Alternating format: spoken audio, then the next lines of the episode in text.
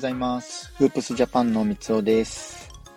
えー、今回は B リーグ、えー、チャンピオンシップ2022-23の、えーと、セミファイナル結果を見ていきたいと思います。えーと、5月の21日日曜日、こちらですね、琉球対横浜と千葉ジェッツ対アルバルクの試合が、えーと、ありました。第2戦ですね。で、えっ、ー、と、琉球が1勝で迎えて、千葉ジェッツも1勝で迎えた。要は横浜とアルバルクは後がない状態での試合となりました。で、まずは琉球と横浜の試合なんですけども、えー、もうほぼ超満員、8619人が、えー、集まりまして、で、最終的なスコアは88、84で横浜が、横浜じゃない、間違えた。琉球が勝利を収めました。結構途中まではね、横浜もすごく、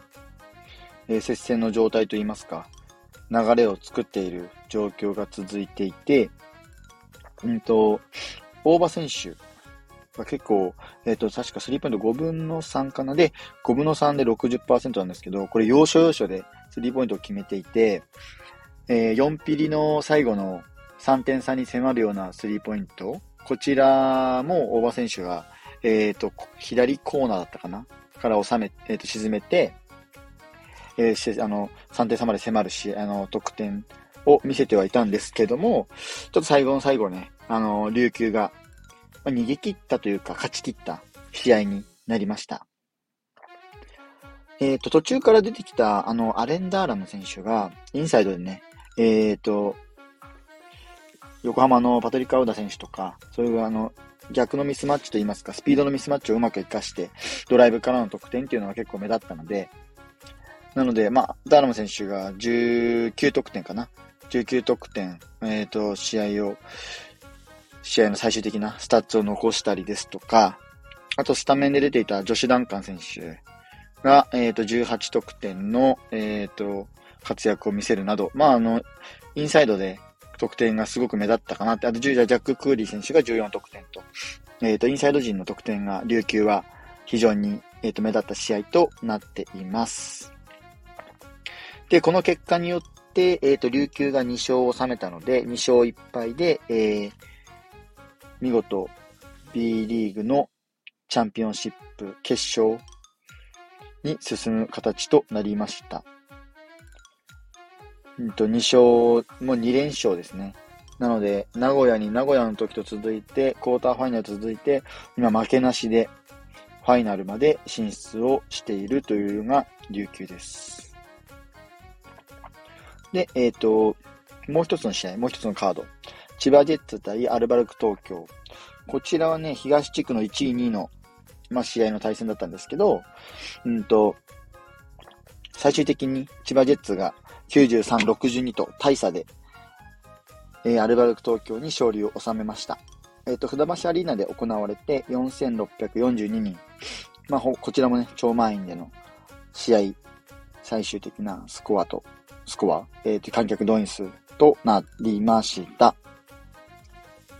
もうほぼほぼまあ午前、午前中だって前半から、あのー、千葉ジェッツが優勢で、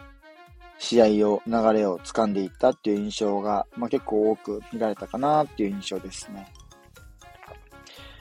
特にね、あの、ジョン・ムーニー選手が、えっ、ー、と、19得点の8リバウンド。で、結構要所要所でこう合わせが非常にうまく噛み合っていて、えっ、ー、と、ギャビン・エンドワーズ選手からの、えっ、ー、と、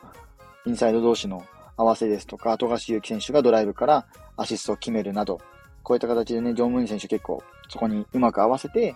えっ、ー、と、得点をインサイドで重ねていったっていうのが結構結果につながっているかなというところです。そうですね。あとは、まあ、要所要所で結構、うんと、全員出場を千葉ジェッツは果たしまして、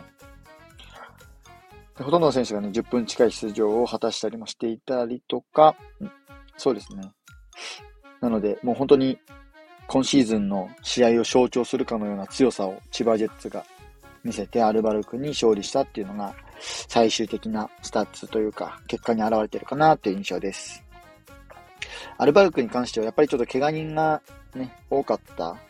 のも結構痛手となっているかなっていうところで、やっぱ最終的に田中大輝選手、ライアン・ロシター選手、あとは、えっ、ー、と、ジャスティン・コーブス選手なんかも、えっ、ー、と、レギュラーシーズン結構あの主力で出てた選手が、怪我の影響もあって出れなかったっていうのも結構大きな痛手になったかなっていうところが、えっ、ー、と、印象的でしたね。なので、このあたりはまた来シーズンどういったロスター編成にしてくるのかとか、えー、試合の組み方とかもまたこう変わってくるのかなとは思いますので、で、アルバルクに関してもまた来シーズンね、ぜひ注目をしてもらえると面白いかと思います。なので、この結果、えっ、ー、と、千葉ジェッツが、えっ、ー、と、2連勝を収めまして、えっ、ー、と、ファイナル進出になりました。千葉ジェッツはクォーターファイナルで広島にいっぱいはしてるんですけども、その後連勝続きで、ファイナルまで進出を、足を運びました。駒を進めました。で、えっ、と、こちら B1 の結果は、結果？ファイナルは、えっ、ー、と、5月の27日の土曜日、横浜アリーナで行われます。3連戦。27、28と1日明けて30かな。なので、えっ、ー、と、もしかしたら27、28で決まるかもしれないですし、最終戦までもつれ込むかもしれないというところかなと。どちらも、えっ、ー、と、東地区1位と西地区1位ですね。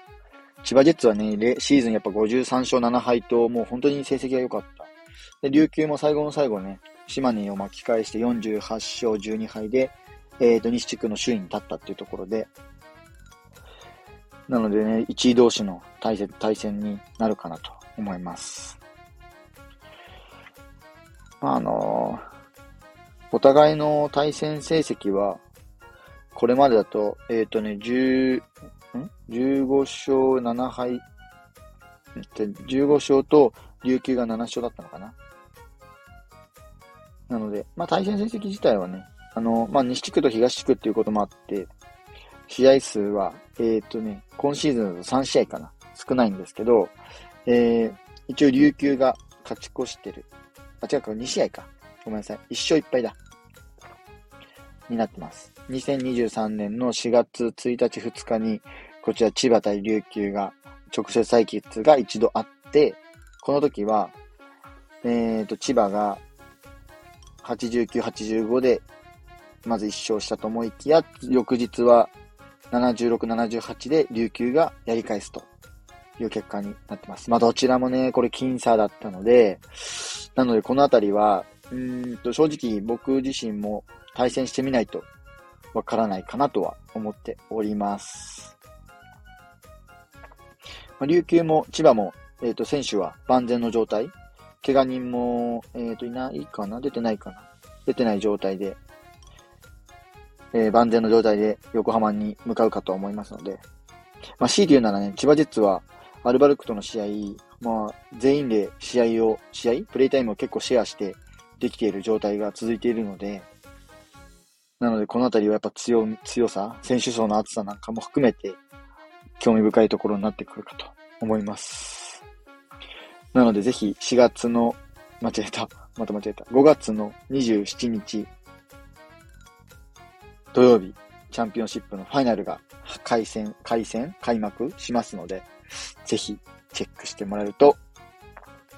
嬉しいです。まあ、この辺の試合結果もね、あの、改めて、えー、進めていければと、配信できればと思いますので、ぜひチェックしてもらえると嬉しいです。えー、フープスジャパンでは、B、えっ、ー、と、NBA や B リーグ、大学バスケなどバスケットボールに関する情報を配信しております。概要欄にリンク貼っておきますので、ぜひチェックしてみてください。以上、フープスジャパンの3つおでした。それではまた。